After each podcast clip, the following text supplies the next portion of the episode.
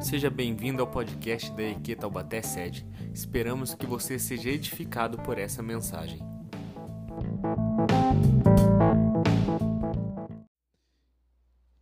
Hoje, o tema sugerido que Deus preparou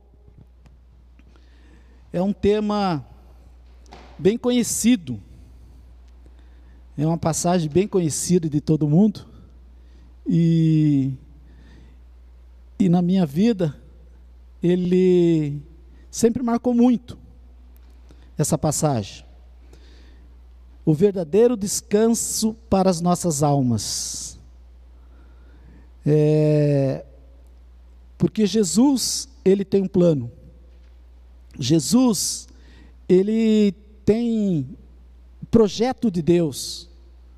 A missão, a verdadeira missão, como nós aprendemos hoje, né? Missio Dei, que é a missão de Deus, que é alcançar todos os homens. Então, ele alcança todas as pessoas, todos os ouvintes, através da sua palavra. Isso é maravilhoso. E é interessante, irmãos, que nós conhecemos no. A gente conhece de filme, né? Às vezes de televisão, e todos já ouviram falar em oásis. É, e naqueles filmes que eu, que eu assisti algumas vezes, é muito interessante que aquele pessoal está no meio do, do deserto, só areia, só sol, eles não estão aguentando mais, estão desesperados, e de repente, lá no meio do deserto, como se fosse o um nada, aparece vegetação, aparece água, e aquele verde, árvore, sombra, como se fosse um paraíso no meio do deserto. Isso é interessante, né? a gente vê isso em filmes e realmente acontece esse tipo de coisa. E é interessante que na definição de oásis, na, no dicionário fala assim, ó, é uma região, uma pequena região fértil em pleno deserto, graças à presença de água. E no sentido figurado é um local ou situação em que, no meio hostil ou numa sequência de situações desagradáveis, nós encontramos prazer. Olha só, que interessante. Isso é o, é, é o mais real. Porque paz não é aquilo que você tem quando está tudo bem. Paz é quando você tem, quando está tudo ruim. E você consegue ficar centrado, ficar na presença de Deus e ficar confiante no Senhor. Isso é paz. Isso é você ter descanso. Isso é ter um oásis é na, na, onde você está, no seu coração, na sua família. Isso é um oásis. É você poder contar com essa presença maravilhosa. E, e aqui, nessa passagem que está em, tá em Mateus 11, 28 a 30, a palavra de Deus, ela marcou muito a minha vida, porque nos momentos mais difíceis da minha vida, da minha família, é, eu sempre é, recorri a esse versículo e sempre confiei nesse versículo. Isso é maravilhoso. Onde fala assim, ó: Venham a mim todos que estão cansados e sobrecarregados, e eu lhes darei descanso. Tomem sobre vocês o meu jugo e aprendam de mim, pois sou manso e humilde de coração, e vocês encontrarão descanso para as suas almas, pois o meu jugo é suave e o meu fardo é leve.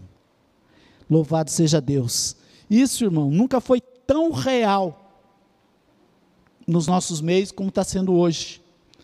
Nós já passamos por situações muito difíceis, né? É, como eu estava citando, né, eu, minha família e amigos, já vi pessoas passar por coisas terríveis. E nunca vai deixar de existir essas coisas terríveis. Né? O próprio Jesus falou: No mundo tereis aflições, mas tente bom ânimo. Tente bom ânimo.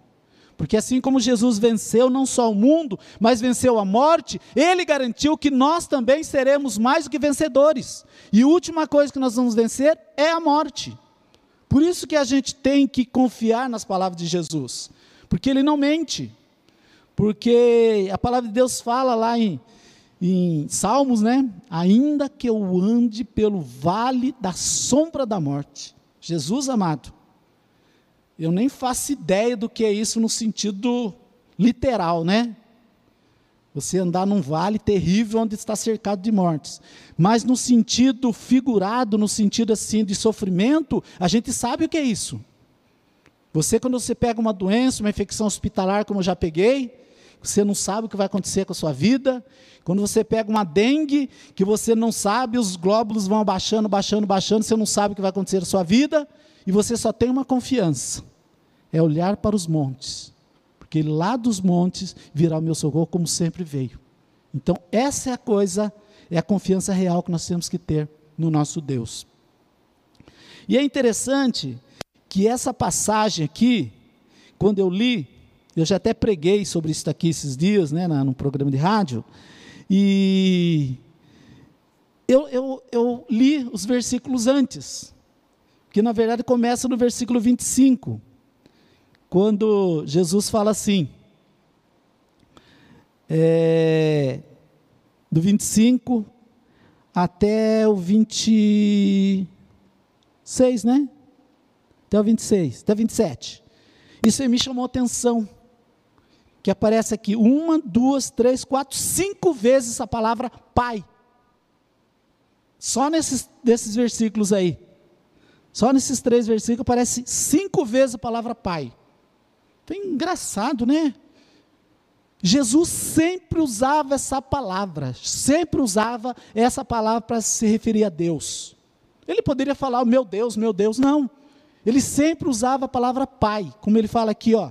Naquela ocasião, Jesus disse: Eu te louvo, Pai, Senhor dos céus e da terra, porque escondesse essas coisas dos, dos sábios e dos cultos, e as revelasse aos pequeninos. Sim, Pai, pois assim foi do seu agrado. Todas as coisas me foram entregues por meu Pai. Ninguém conhece o Filho a não ser o Pai, e ninguém conhece o Pai a não ser o filho, e aquele é quem o filho o quiser revelar. Eu falei, glória a Deus, que coisa interessante. A importância da figura paterna de Deus, da paternidade de Deus. Jesus ele veio trazer as boas novas. Jesus veio fazer a, a missão de Deus. Mas veio uma coisa maior ainda, que é revelar a presença do Pai, não do Deus. Deus, o judeu já conhecia, o povo já conhecia a figura de Deus. Mas a figura de pai, a paternidade, aquele povo não tinha. A, a, a paternidade, o ser humano não tinha. Por quê? No Antigo Testamento, só aparece somente oito vezes a palavra pai se referindo a Deus. Oito vezes. E olha quantos livros tem no Antigo Testamento. Muito mais livros, né? Muito mais porções da Bíblia estão no Antigo Testamento. E mesmo assim é no sentido de chefe do povo de Deus, de Israel, ou no sentido de criador. Poucas vezes, oito vezes só. Então, o, o, o judeu, ele não ele não falava nem o nome de Deus, muito menos chamar Deus de Pai. Para ele era uma coisa assim, é, inimaginável. Era uma falta de reverência, uma falta de respeito. Porque pai você chama o seu genitor.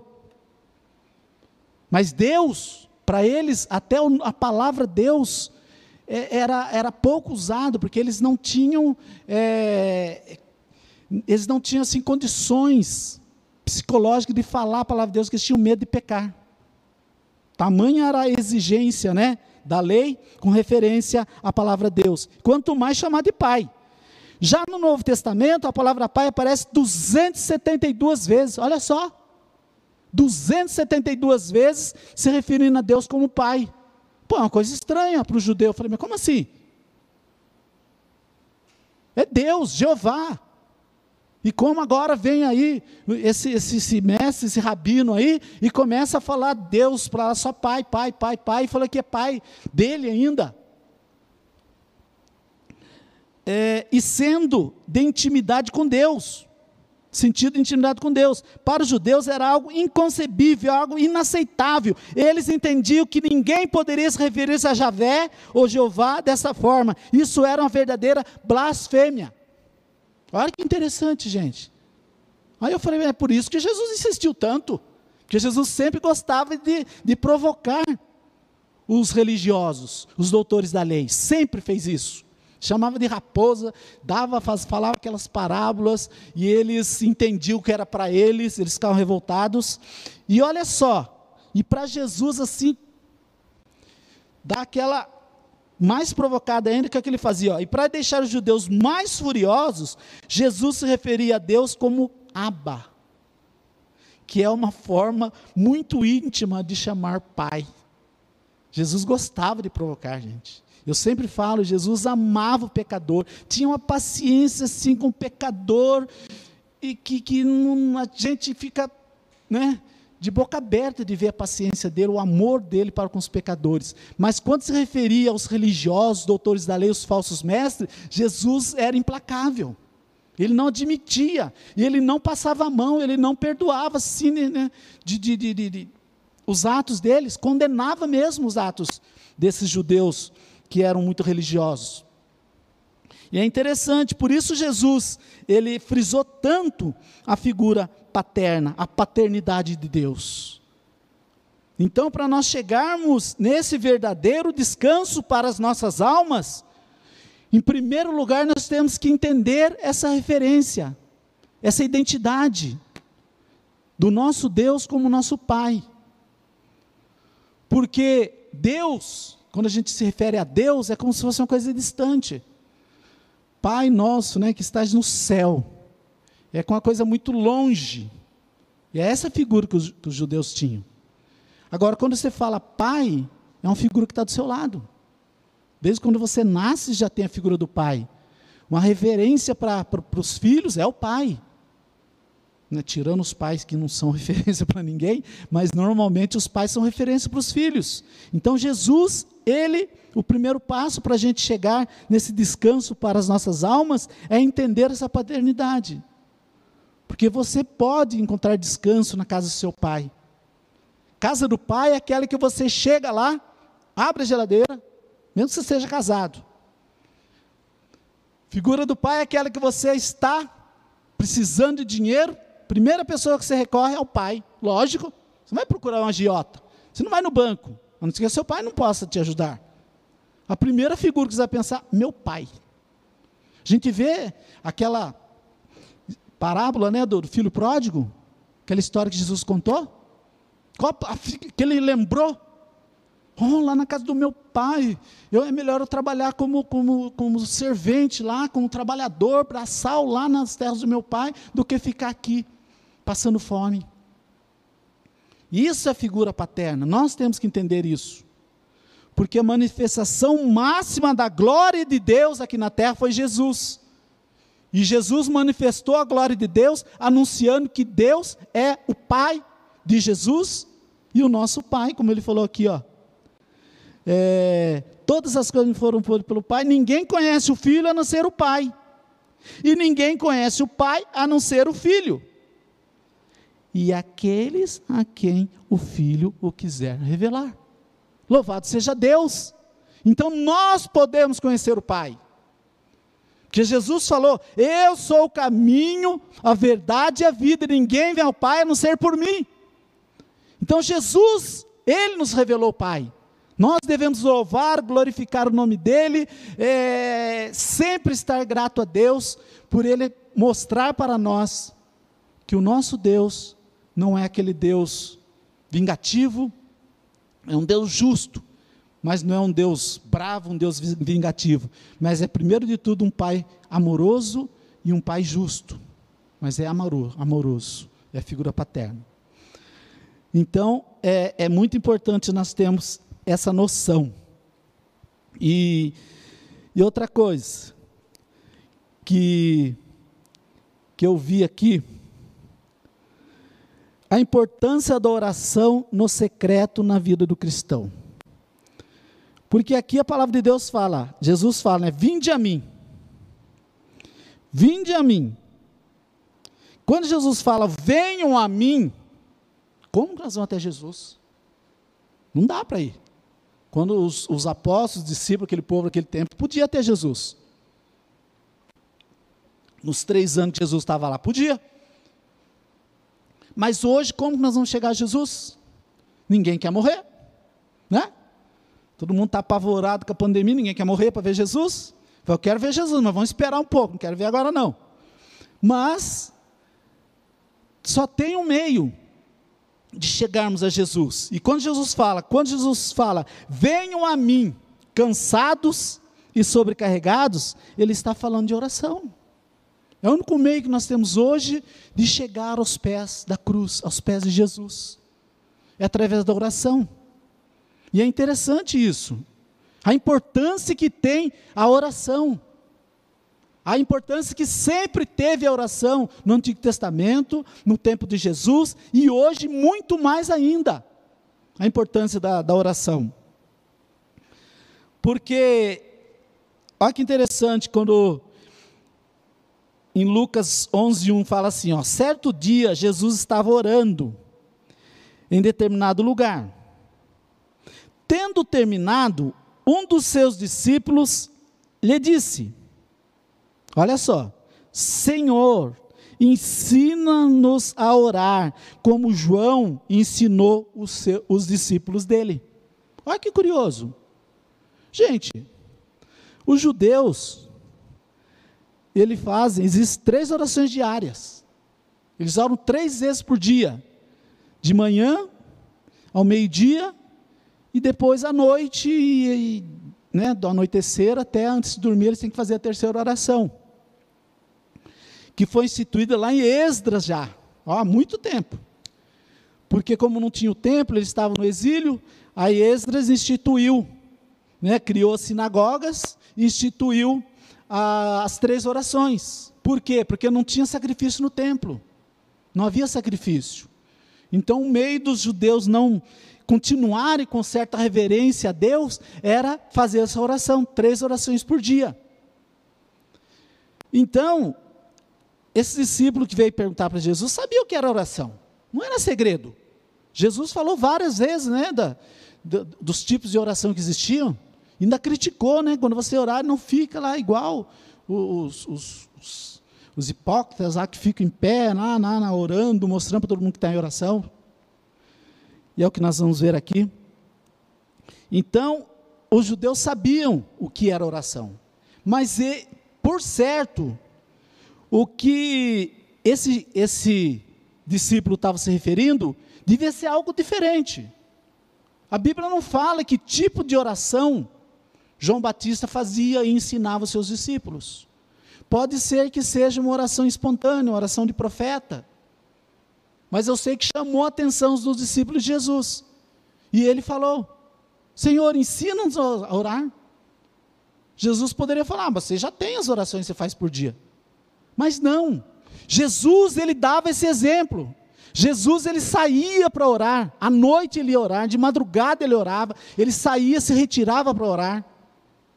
Ele conversava com o Pai. E os discípulos queriam saber como que funciona isso. Nós já conhecemos as orações de judeus. A, a oração dos judeus, irmãos, são. Tem oração espontânea também, mas geralmente são é, orações repetitivas. Por isso que Jesus falou. É, para não ficar repetindo né, as orações, as palavras em vão. Porque as orações dos do, do judeus, ó, a Midá, a grande oração, são várias orações, são 19 orações, e tudo escritas.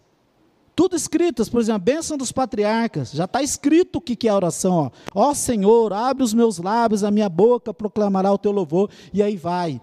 A bênção do Todo-Poderoso, bênção da santificação de Deus, bênção da sabedoria, bênção do arrependimento, bênção do perdão, bênção da redenção, bênção da cura, bênção do sustento, bênção da reunião da diáspora, bênção do retorno à justiça bênção contra os hereges, contra os ímpios, bênção dos justos, bênção da reconstrução de Jerusalém, bênção do Messias, filho de Davi, bênção, ouve as orações, bênçãos do serviço, bênção do louvor e bênção da paz.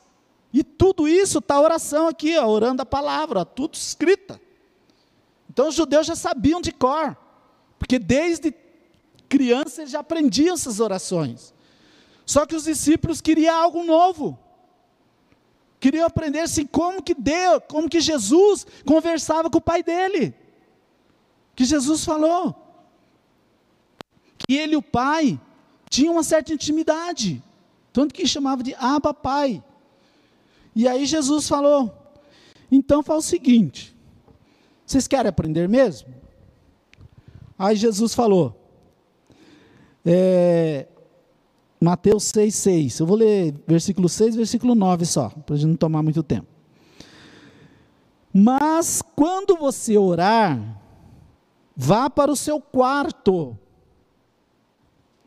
Peguei na NVI. Fecha a porta, ore a seu pai, que está no secreto. Olha que interessante, no secreto. Então seu pai, que vê no secreto, o recompensará. Vocês orem assim. Aí Deus, Jesus deu a fórmula.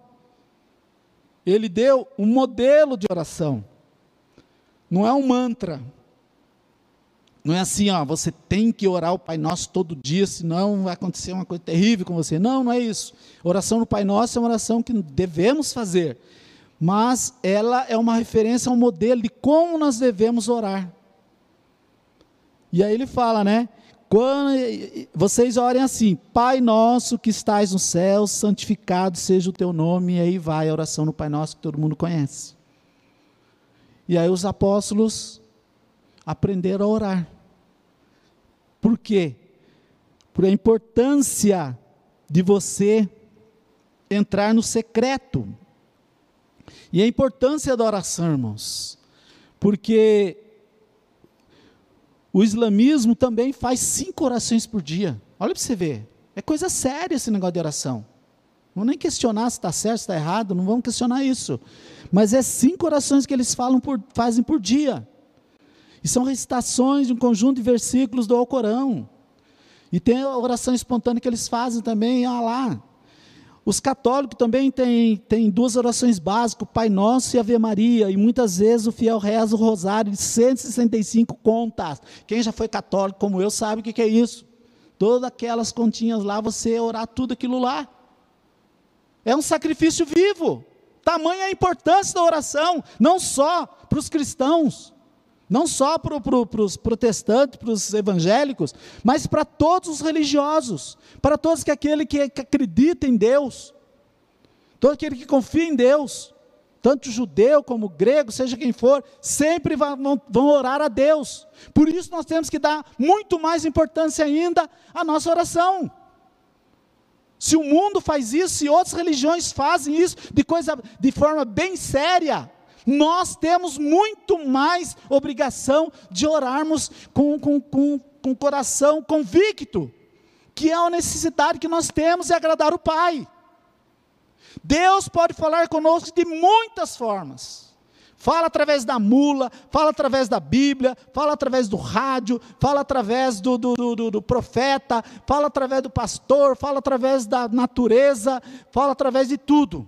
Mas nós só temos um jeito de falar com Deus, e não tem como substituir: é a oração, é o secreto. E nesse momento que nós estamos, estamos passando, né, por tanta coisa, é mais um motivo para estarmos na presença de Deus, incondicionalmente. Olha só o que, o, que a ciência fala, gente. Agora é científica, a oração tem o poder de curar. A ciência sabe disso. O mundo sabe disso. Quando que o cristão vai acordar e saber que o, o cristão de joelho dobrado é, é, muito mais poderoso do que todo o inferno junto? Olha o que o médico fala, Dr. Harold Koenig. Ele é diretor do Centro de Espiritualidade, Teologia e Saúde da Universidade de Duke. Disse a revista, sei lá o que aqui. Os, que estudos têm demonstrado que a oração pode evitar que as pessoas fiquem doentes. Olha só. A vacina aí, o antídoto aí. E está ao alcance de todos. Pode evitar que as pessoas fiquem doentes. Quando ficam doentes, a oração pode ajudá-las a melhorar mais rápido. Jesus Cristo. A ciência falando, o médico falando. E por que, que a gente tem que esperar ficar ruim para poder orar? Por que, que a gente não pode orar antes, pedindo para Deus guardar a nossa vida, guardar a nossa família? E aqui ele continua. É, além disso, uma pesquisa publicada pela revista Câncer da Sociedade Americana de Câncer demonstra que pacientes que acreditam em uma força superior reagem melhor ao tratamento. Misericórdia. A gente ia ajudar até os médicos, né? Se os crentes orassem mais, ia ajudar até os médicos. Os médicos iam gastar tanto aí, tanta, ter tanta dor de cabeça que tanta doença aí. Então, para você ver, a sabedoria do mundo. Nós temos que ter essa convicção. Nós temos que aprender que a oração, que a nossa oração é muito importante. A nossa oração, ela move o coração de Deus. A nossa oração pode reverter as situações que nós estamos enfrentando. Eu poderia ficar aqui a noite toda falando sobre o testemunho que nós temos, só na minha família, fora os outros testemunhos de amigos, de, de conhecidos, de, de, irmãos que eu já ouvi. Nessa igreja, né, quantas curas de câncer nós vimos, quanta libertação aqui nessa igreja na, nas nossas vidas, na minha família, né, dos meus filhos, eu mesmo. É, passei por problema bem característico disso aqui. Por quê? Jesus falou aqui, ó. É, venham a mim todos que estão cansados e sobrecarregados. A doença do século. O estresse e o e essas preocupações todas têm causado ansiedade, têm causado todo tipo de doença. E nós sabemos que qualquer um está sujeito a isso. Eu passei por isso. Eu cheguei numa fase da minha vida, na década de 80, que eu fiquei sobrecarregado. Naquele tempo era estafa, eu até falei aqui na igreja. Era estafa, era estresse extremo. Que você não conseguia ficar em pé, a sua perna tremia, sua perna amolecia. Só que aquele tempo não era moda, né? Esse tipo de, de doença que tem hoje. E eu fui parar no hospital por causa disso. Porque o médico achou que era apendicite. E fiquei internado três dias. Aí o médico tirou fez uma radiografia e falou: não, seu apêndice está normal. Aí ele fez especular, como diz o, o mineiro lá, né? Veio especular a minha vida, e eu contei para ele. Falei, ah, doutor, é o seguinte, há muito trabalho lá na Petrobras, demais. Nossa, eu fico lá o dia inteiro esquentando a cabeça, não consigo terminar nosso trabalho. Depois tem em casa, né, teus filhos que a gente tem que cuidar, tem a esposa. Depois tem toda a preocupação, né, que a gente tem. Dinheiro, né, que conta, falta, falta dinheiro, né, sobra mês, todo mês sobra mês. Aí ele falou: Nossa, você está estressado, você está com estafa. Ele falou assim: Agradeça a Deus porque parou do intestino, do estômago para baixo. Se tivesse parado do coração, qualquer outro órgão para cima, você teria morrido. E ele falou para mim, que eu já até falei aqui para vocês ou você muda seu estilo de vida, ou você vai morrer. Falou bem assim, foi bem direto. Não deu volta, não. Você muda seu estilo de vida ou você vai morrer. E graças a Deus eu estou vivo até hoje, né? Mas eu tive que mudar. Aí eu confiei, falei, Senhor, e esse versículo aqui na minha cara, né? Falei, gente, esse versículo na minha cara. E, e por que que eu não dei ouvido para Jesus? Por que, que eu não fui a Jesus, né, no meu secreto lá, falar: Senhor, eu coloco nas tuas mãos os meus problemas. É isso que nós temos que fazer, irmãos. Chegar diante de Deus, no secreto, de madrugada, na hora de dormir, de manhã, sei lá, qualquer horário. E chegar e colocar diante de Deus: Senhor, eu não aguento mais. Eu tenho pecado. Eu tenho luta. Não tem solução. Eu estou desempregado tem doença na família, eu estou doente. E às vezes, irmão, você vai chegar diante de Deus, você não vai ter palavras. Às vezes você vai chegar diante de Deus, você vai chorar. Às vezes você vai chegar diante de Deus, você não vai conseguir nem sair lágrima do seu olho, de tamanha sua aflição. Isso é oração. Oração é você se abrir diante de Deus, não é você ficar repetindo orações, repetindo mantras, repetindo, é, fazendo coisas repetitivas. É você ser sincero, Senhor, pequei contra ti, Senhor, eu estou doente, Senhor, eu ofendi alguém, Senhor, Senhor, Senhor, Senhor, tem misericórdia de mim, tem compaixão de mim.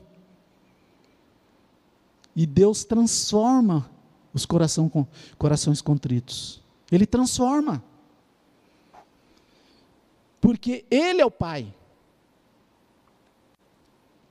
Ele é a figura paterna que Jesus mostrou para nós. Mostrou lá no, no, no, quando ele estava pregando aqui e mostra hoje para nós. Quando ele fala, Pai, meu Pai, é o meu Pai, ele faz isso porque ele é meu Pai, e ele vai se revelar para quem ele quiser. Então, essa é figura do Pai. Nós estamos passando por um momento que, que creio que ninguém nunca passou. Nós, dia após dia, nós temos tido só notícias tristes. Amigos, pastores partindo, familiares, né, pegando o, Covid, nossa família. A gente fica preocupado. A gente confia em Deus, sabe que a gente vai para um lugar melhor. Nós vamos, irmãos. A nossa salvação está garantida em Cristo Jesus, nosso Senhor, porque Ele morreu na cruz por nós. Então nós não temos que temer a morte. Mas nós somos seres humanos. Como eu falei, todo mundo quer ver Deus, mas ninguém quer morrer. Ninguém quer morrer. E tem uns que ainda são mais assim espertos, falam, ah, não é que eu não queira morrer, é que eu não quero deixar minha família, eles vão ficar com saudade de mim, olha. Né? Isso é pior ainda. Que ele tem medo, mas não quer assumir que tem medo. Pode falar, fala assim, eu não quero, não quero ir. Sou jovem ainda. E Deus sabe, irmãos, todas as coisas. Deus sabe o momento que Ele vai colher. Recolher, né, cada um. Que a gente tem visto hoje. Pessoas, homens santos, pastores, homens de Deus, mulheres de Deus estão sendo levados. Cabe a Deus recolher. Não sabemos, eu sempre falei isso. A morte é um mistério, gente. Ah, minha falta de fé não é falta de fé, é porque Deus tem o controle de tudo. Deus tem o controle de tudo. Se Ele fala que Ele controla, controla o pardal que morre, a folha que cai, você acha que Ele não vai controlar a nossa vida? Você acha que Ele não vai controlar é, o nosso ser? Que o apóstolo Paulo, ele falou isso daí. Falou, ó, eu estou numa dúvida tremenda, porque eu quero ficar aqui. Ele estava preso lá, quase indo para guilhotina, lá para cortar o pescoço dele. Ele sabia disso, que ia acontecer isso com ele. E ele falava: Eu não sei, tipo assim, eu não sei o que eu faço. Eu quero morrer para estar com Cristo, mas quero viver para estar com os irmãos, continuar a obra de Deus. Olha que dúvida cruel dele. E era a verdadeira dúvida dele. Que é tipo assim, não sei se eu vou, se eu fico, né? Se eu for vai ser ótimo, maravilhoso, mas se eu ficar também eu tenho a presença dos irmãos, o amor dos irmãos. É maravilhoso, irmãos. Nós achamos falta essas cadeiras vazias aqui, a igreja fechada. Mas é, é, é, assim o ambiente mais próximo do céu que nós temos. Deus deixou a igreja, Jesus deixou a igreja exatamente para isso, para nós treinarmos, ensaiarmos como vai ser no céu. E a gente às vezes fracassa. Tudo por falta de oração.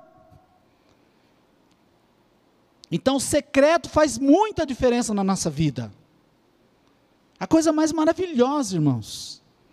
Eu estou num propósito de acordar de madrugada, né, vai, vai ter aí para frente aí. É difícil. Quando eu era mais novo era mais fácil, né? Agora estou um pouquinho mais velho, fica mais difícil de. Mas aí eu colocava relógio para despertar. Aí eu falei, Senhor, eu não vou pôr meus relógios para despertar, não. Nós fizemos um propósito, eu e tu. Né? Eu falei para Deus. Eu com o Senhor fizemos um acordo aí, que eu vou ficar até tal data. Então não vou colocar meu relógio para despertar, não. Que o seu espírito me acorde. E acorda mesmo. Acorda mesmo. Isso é maravilhoso. E é gostoso. Às vezes, na hora de levantar, você se senta na cama, se arrasta um pouco, mas depois você não quer voltar para a cama. Porque aí você começa a falar com Deus, você começa ouvir louvores, você começa a ouvir Deus falar com você, você lê a palavra de Deus.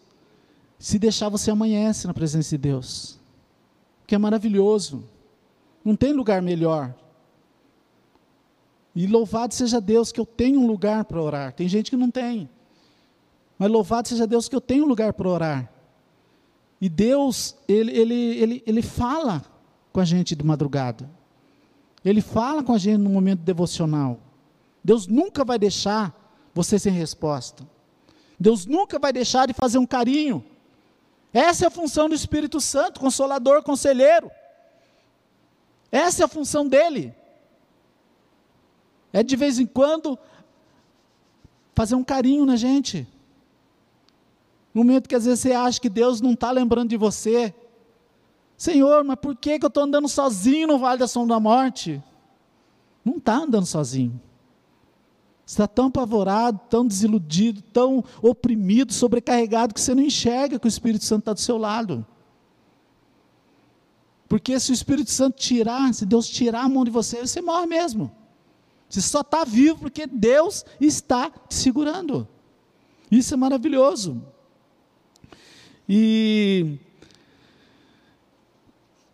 e por último, em Jesus encontraremos descanso para as nossas almas, irmãos. É o que as pessoas mais precisam hoje é descanso, um minuto de descanso para a alma. Que muita gente tem suicidado às vezes por falta de descanso para a alma que a pessoa entra em, em parafuso, a pessoa fica doente, perde o sentido da vida, perde o gosto pela vida. Que a palavra de Deus fala assim, ó, no Mateus 11, 29 e 30, continuando, né? Tome sobre vocês o meu jugo e aprendam de mim, que sou manso e humilde de coração, e vocês encontrarão descanso para as vossas almas, ou para as suas almas, pois o meu jugo é suave e o meu fardo é leve. Então, muitas vezes, irmãos, nós precisamos desse descanso para a alma. E como nós falamos aqui no começo, o que, que é oásis? Oásis são coisas que te dão prazer no meio de toda tribulação. Você consegue estar tá no momento tendo um momento de prazer na presença de Deus. Eu sempre falo isso, né? Eu sempre falei, falo para meus alunos do ITQ, é, um momento de adoração. Eu estava aqui, ó, sentindo a presença de Deus ali, sozinho ali naquele cantinho ali, o louvor, fazendo, louvando aqui, Deus derramando a assunção do seu poder, nessa igreja praticamente vazia. Você acha que eu ia desperdiçar esse momento de estar com Deus aqui, nesse louvor maravilhoso, esses jovens cantando os louvores maravilhosos? Eu nunca ia poder desperdiçar esse tempo. Isso, né, causou em mim refrigério para minha alma. Então é mais força que você tem. Eu vou sair desse culto mais abençoado que eu cheguei. Eu vou sair desse culto revigorado, que o Senhor me visitou aqui, que o Senhor visitou os irmãos que estão aqui dentro, porque, os, o, porque Jesus está visitando todos que estão ouvindo nessa noite também, onde você estiver. Isso é descanso para nossas almas. É você estar em meia tempestade, como Jesus estava naquele barco lá, a tempestade rolando solto lá, os, os apóstolos todo apavorado com a tempestade, e Jesus dormindo. Dormindo. Por quê? O que, que ele tinha que temer? Ele é Deus, Senhor. Não tinha que temer a morte, tinha que temer nada. Não era chegada a hora dele. Olha você vê, não era chegada a hora dele. Ele sabia disso, ele ia morrer na cruz. Então aquele barco podia virar de cabeça para baixo, que ele não ia morrer. Que não era o momento dele. Só que os apóstolos não apavorados seres humanos, sem, eles não eram cheios de Espírito Santo ainda, porque o Espírito Santo ia derramado só lá, né, em Atos Apóstolos. Não era culpa deles também, ele era seres humanos que, igual nós muitas vezes, né? Mesmo tão cheio de Espírito Santo, tem hora que a gente esquece do Espírito Santo, esquece de Jesus, esquece de tudo e olha só para o problema. E Jesus falou: Por que, que vocês estão apavorados aí? Aí Jesus falou: Acalmou a tempestade. Tá bom agora? É assim que vocês querem? Quer ter paz na hora que está tudo tranquilo? É mais fácil? Mas é muitas vezes na tranquilidade que a pessoa sucumbe. E às vezes no horário que você está na, na, tribulação, que você tem mais vitória. Que nos momentos que eu mais senti a presença de Deus, foi nos momentos que eu mais precisei dele. Momentos de enfermidade, momentos de desespero. Foi o momento que ele mais me visitou. Eu já dei, dei o testemunho aqui, eu estou falando para quem não ouviu ainda, que eu cheguei a ficar quase três meses de, de cama, três meses e meio de cama, por causa de infecção hospitalar. E Jesus só falou: tranquilo, eu vou te curar. Jesus só falou assim para mim. E a minha esposa, os amigos, mas e agora como que faz? O médico apavorado, mas quando? O que vai acontecer? A gente ora, não acontece nada. Eu falei, calma. Jesus falou que vai me curar. Agora, quando? Cheguei com ele. Isso é fé. Isso é confiança. É saber que você está nas mãos dele. Você não vai morrer na véspera. Hoje nem peru não morre mais na véspera. Morre bem antes, né? Morre às vezes um ano antes, coitado. Antigamente morria na véspera de Natal, hoje não. Não morre, gente, não morre. Eu falo isso daí. Você só vai morrer o dia que chegar o seu dia. Bateu a senha lá, aí você pega, né? Tem misericórdia, né? A mulher lá saiu do, do UPA, foi para o hospital por causa do Covid e tombou a ambulância. É porque era para acontecer. Negligência, tudo, mas não dá para entender. Chegou o momento, Deus vai levar. Mas enquanto não chega o nosso momento, nós temos que viver. Nós temos que glorificar a Deus, nós temos que louvar a Deus, nós temos que anunciar a Jesus, nós temos que, que não cansar de fazer o bem, porque nós somos vivos, e nós podemos fazer muita coisa por aqueles que estão doentes.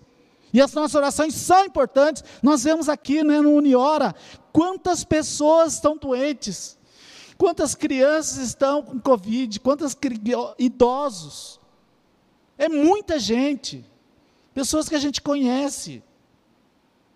Nós temos que, que dispor de um pequeno tempo para oração, para chorar aos pés de Cristo, para confortar as famílias, para fortalecer as famílias para visitar os doentes.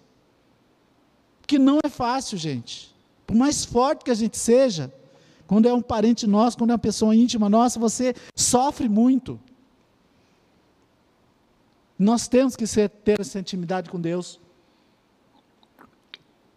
Nós temos que não gastar tempo, ganhar tempo com Deus. A gente nunca gasta tempo com Deus. Você sempre ganha tempo com Deus. Essa é a realidade. E para terminar, Jesus chama, nos chama no secreto. Chama no secreto todos os filhos de Deus que estão cansados e sobrecarregados, para dar descanso e alívio às suas almas. Ele chama no secreto. Onde é o seu secreto? É no seu quarto, é no banheiro, é na sala, não importa, irmãos. O secreto é o lugar que você pode você chegar diante de Deus e clamar a Ele. Você que está me assistindo pode alcançar essa noite esse descanso para a sua alma. Basta, de, basta deixar Jesus entrar no seu coração. Se você está aflito, ansioso, sobrecarregado, não importa. A única pessoa que vai fazer diferença na sua vida é Jesus. E você deixando Jesus tomar esse espaço que está no seu coração, você vai transbordar de alegria e de vitória. Amém? Louvado seja Deus, graças a Deus. Você que está ouvindo aí, né, no, no seu lar, põe a mão no seu coração agora. Você que precisa de oração, vamos confiar que Jesus, Ele pode te visitar aí. Nós não sabemos, né? Não dá para a gente saber a tua dor, a tua luta, mas Jesus sabe. Eu tenho certeza que Ele está disposto essa noite a dar descanso para a sua alma. Você ter uma noite de sono tranquilo, para revigorar a sua alma. Senhor amado, Deus glorioso, eu louvo o teu nome, Senhor, pelas tuas palavras, Pai, porque tu estás conosco, desde o começo desse culto, Senhor, tu estás conosco, Pai. Por isso eu louvo o teu nome, Pai. Eu coloco nas tuas mãos agora todos os que estão ouvindo, nos assistindo, Senhor, pela internet, Pai. Visita o coração dessas pessoas. Eu não conheço seus problemas, suas lutas, suas dificuldades, mas tu conheces, Pai. Por isso eu peço a Ti, conforta o coração, derrama da unção do Seu bálsamo, Pai, sobre essas vidas, Jesus. Que tem muitos que estão com seus parentes, com seus filhos no hospital, nós sabemos da luta que é, Pai. Por isso eu peço a Ti, derrama da tua unção, dá descanso, Senhor, para essa alma, Pai, para que possa ter pelo menos uma noite de descanso, um minuto de descanso, para que possa ter força para continuar lutando e vencendo, Pai. Eu tenho certeza que o Teu Espírito Santo está agindo e vai agir no coração dessas pessoas, Pai. Em nome de Jesus, eu te peço e te agradeço, Senhor. Louvado seja o Teu nome, Jesus.